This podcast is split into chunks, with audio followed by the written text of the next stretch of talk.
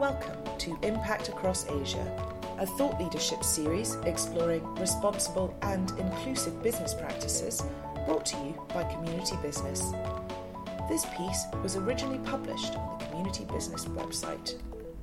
Kindness during COVID The contagion we want to keep spreading. Written and read by Emily Moss.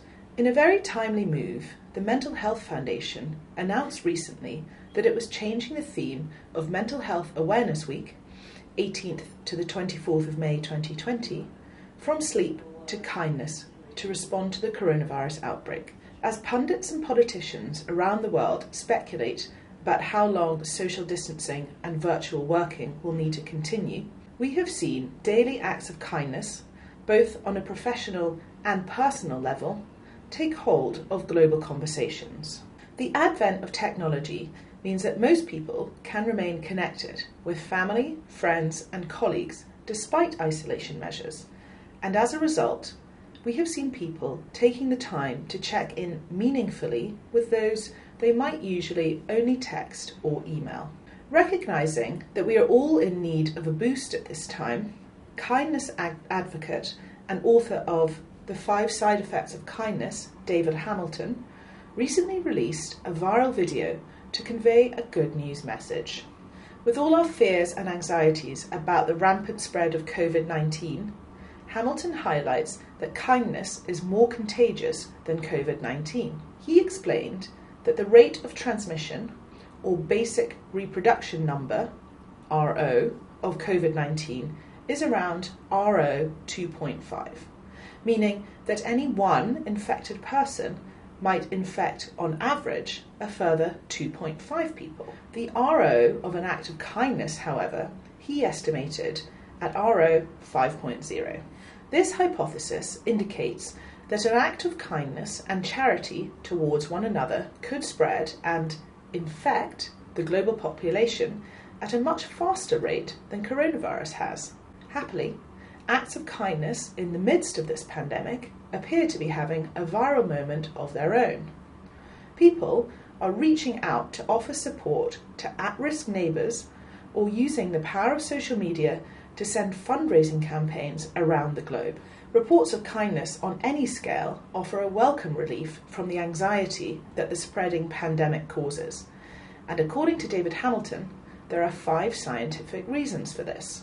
Number one, kindness makes us happier by elevating levels of dopamine in the brain. This is often referred to as the helper's high. Number two, kindness is good for the heart. Emotional warmth generated by kindness increases levels of oxytocin in the body. This in turn dilates blood vessels and can lower blood pressure. Number three, kindness slows aging by reducing levels of free radicals and inflammation in the cardiovascular system, again simulated by the production of oxytocin. Number four, kindness improves relationships. As humans, we are genetically engineered to survive through bonding and building strong relationships. And number five, kindness is contagious. The domino effect of kindness has been reported in the New England Journal of Medicine which concluded that an original act of kindness, in this case a kidney donation, spawned 10 further donations as a result of people being influenced by the original act. Acts of solidarity and community are just as important in our working relationships as they are in our personal lives. The Green Ribbon campaign encourages employees to share or wear green ribbons to show their solidarity for those with mental health issues and demonstrate support for emotional well-being in the workplace. Importantly, for companies in Asia, a visible campaign such as this will help to break down the stigma attached to mental health and asking for help. Our 2018 research Embracing Mental Health in the Workplace in Asia and our 2020 supplementary publication Embracing Mental Health in the Workplace in the Philippines highlights clearly the need to foster kindness and understanding around mental health in the workplace and how timely bold conversations on this topic are. In addition to adopting the Green Ribbon campaign, there are several small measures that people can take to show kindness at work. Erin Urban identified a few in 2018 which relate to physical work interactions. So, we have taken inspiration from her tips and expanded and adapted them for the working virtual working environment. A face-to-face act of kindness. Take someone a coffee when you refill your own. The virtual equivalent, arrange a virtual coffee with a colleague you usually chat with in the office. Face-to-face kindness. Open a door and say thank you when someone does the same for you. The virtual equivalent. Be mindful of greetings and responses to emails. Show your appreciation virtually if you can't face to face. Face to face kindness. Be the last to speak in a meeting and show appreciation for others' contributions. This applies to Zoom and Teams meetings just as much as face to face. Face to face kindness. Spontaneously help a stressed co worker with a deadline the virtual equivalent. Make an effort to reach out and offer your help if you know others are busy. Communicating clearly is important in virtual spaces. Face to face kindness. Acknowledge your others' contributions timely and publicly. The virtual equivalent. Ensure you've taken the time to send an email to acknowledge contributions. This often is overlooked when groups are not in the same physical space. Face to face kindness. Show respect for colleagues' work life harmony and arrange meetings in work hours where possible. The virtual equivalent keep in mind that families might be quarantined in close quarters and allow for disrupted scheduling or unavoidable interruptions. Face to face kindness. Give your full attention to a colleague who is presenting or running a meeting by silencing your phone or leaving it at your desk.